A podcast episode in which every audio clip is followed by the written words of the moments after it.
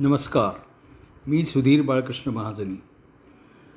नवनाथांची कथा आपण ऐकत आहोत आणि मच्छिंद्रनाथांचा प्रवास चालू होता. मागच्या अध्यायामध्ये आपण पाहिलं की त्यांनी हिंगळा देवीचा आशीर्वाद घेतला आणि त्या तो पुढे निघाला.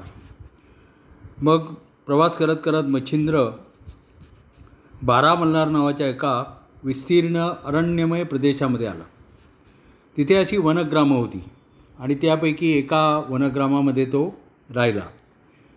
आणि तो तिथे असं सिद्धासन घालून असं बसला होता. तेव्हा त्याला असं दिसलं की अशा देवट्या म्हणजे असे दिवे पेटवलेले इकडून तिकडे जात आहेत पुढे मागे होत आहेत जात आहेत असं त्याने पाहिलं.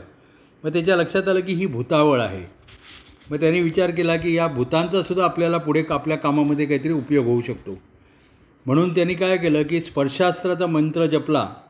स्पर्शास्त्र त्याला देवीने दिलेलं होतं.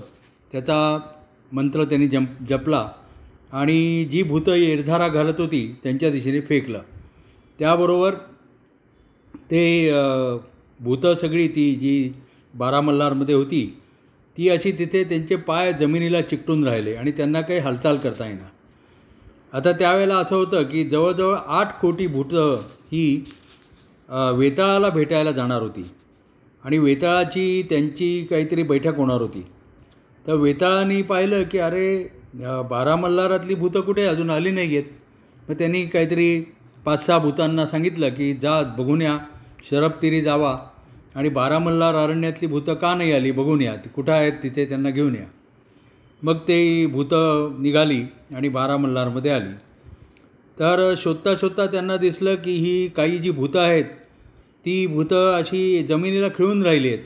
मग त्यांनी त्यांना विचारलं की का हो तुम्ही असे उभे का राहिलात? चला तुम्हाला वेताळाला भेटायचं नाही.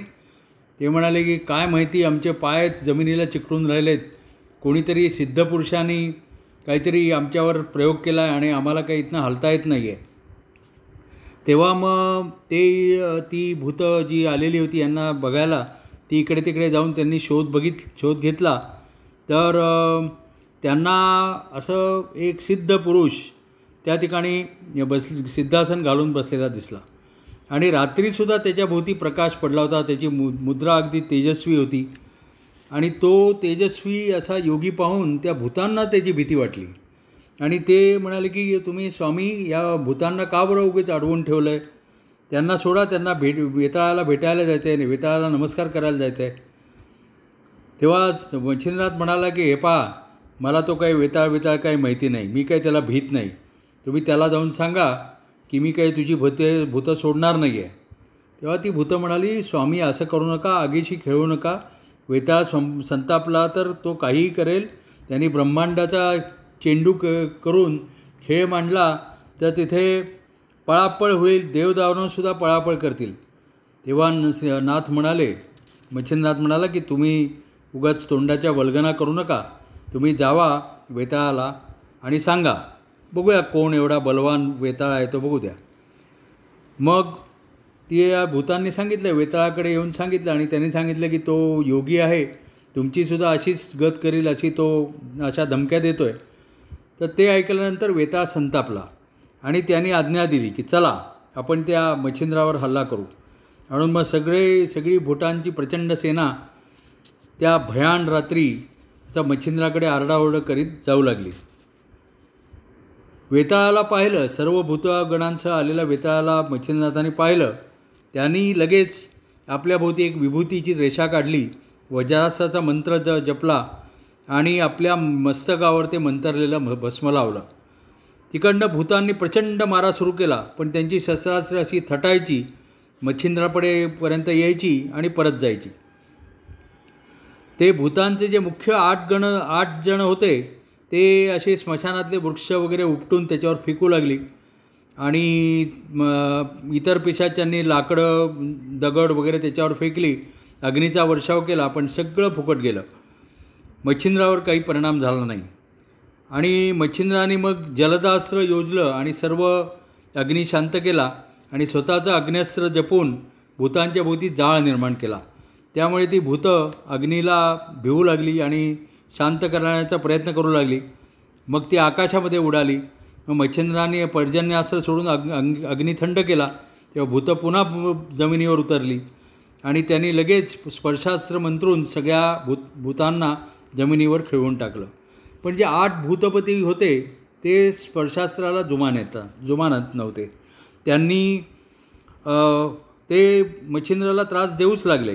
मग मच्छिंद्राने पुन्हा वज्राचा मंत्र म्हटला आणि आपलं संरक्षण केलं आणि सात राक्षस निर्माण केले. म्हणजे मधु तिल कुंभकर्ण मरू मालिमल मुचकोंद आणि त्रिपुरा असे सात भयंकर राक्षस निर्माण केले आणि ते भूतपतींशी लढू लागले. त्यांचं तुंबळ युद्ध सुरू झालं. आणि ते युद्ध एक रात्र एक दिवस आणि पुढची एक एक रात्र एवढं चालू राहिलं. त्याच्यामध्ये अस्त्रांचाही भयंकर उपयोग झाला. पण शेवटी सातही दानवांनी भूतपतीचा प्रभा पराभव केला.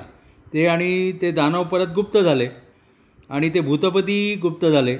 आणि अंतराळातून जो पा आठवा भूतपती वासवास्त्राशी लढत होता त्याच्या त्यावर व आणि मच्छिंद्रनाथांवर शक्ती आपली टाकत होता पण वासवस्त्राने त्याचा छेद घेतला आणि तो मूर्छी मूर्छित पडला जमिनीवर पडला.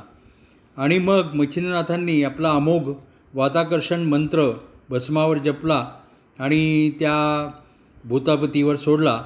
त्याबरोबर तो त्याचे प्राण कासावीस झाले आणि बाकीचे भूतपती कासावीस होऊन तिथे तडफडत पडले. असं झाल्यानंतर मग त्या भूतपतींनी विचार केला की अरे हा योगी काय आपल्याला आठवत नाही आहे आणि आपण आता याला शरण नाही गेलो तर आपली अजून कुठल्या तरी भयंकर स्थितीला आपण जाऊ. म्हणून मग त्यांनी हात जोडले आणि मच्छिंद्राला सांगितलं की स्वामी आम्ही तुमच्याशी फुकट झगडा केला.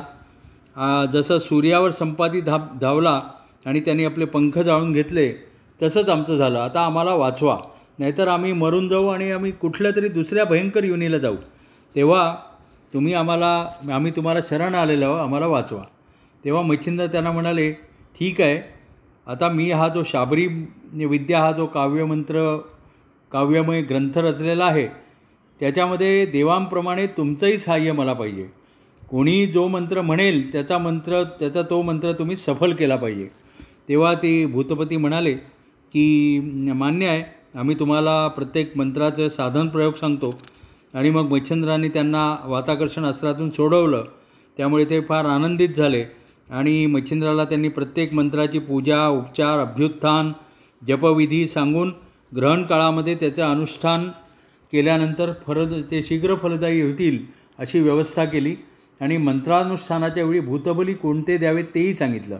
त्यानंतर सर्व म्हणजे आठ कोटी भूतप भूतं भूमीवर प्रकट होऊन स्वामी स्वामी म्हणून धावा करू लागली त्यांच्या पाया पडू लागली. अशा प्रकारे सर्व भूतं अष्टप्रमुखांसह वेताळासमोर त्या वेताळासह त्याच्यासमोर उभी राहिली आणि त्यांनी मच्छिंद्राचा जय जयकार केला. मग त्या आठ भूतपतींनी भूतपतींनी प्रत्येक भूताला अशी समज दिली की मच्छिंद्रनाथांनी केलेल्या मंत्राचं पठण क करणारा म्हणजे मच्छिंद्रनाथ स्वतः करतील किंवा ते त्यांचे कोणी अनुयायी करतील तर तुम्ही न चुकता त्यांना सहाय्य केलं पाहिजे. आणि मग ते मच्छिंद्रापुढे हात जोडून म्हणाले की स्वामी अजून आमच्यासाठी काय आज्ञा आहेत? तेव्हा मच्छिंद्र म्हणाला की जसा हा वर दिलात ना तसा मला अजून एक वर द्या.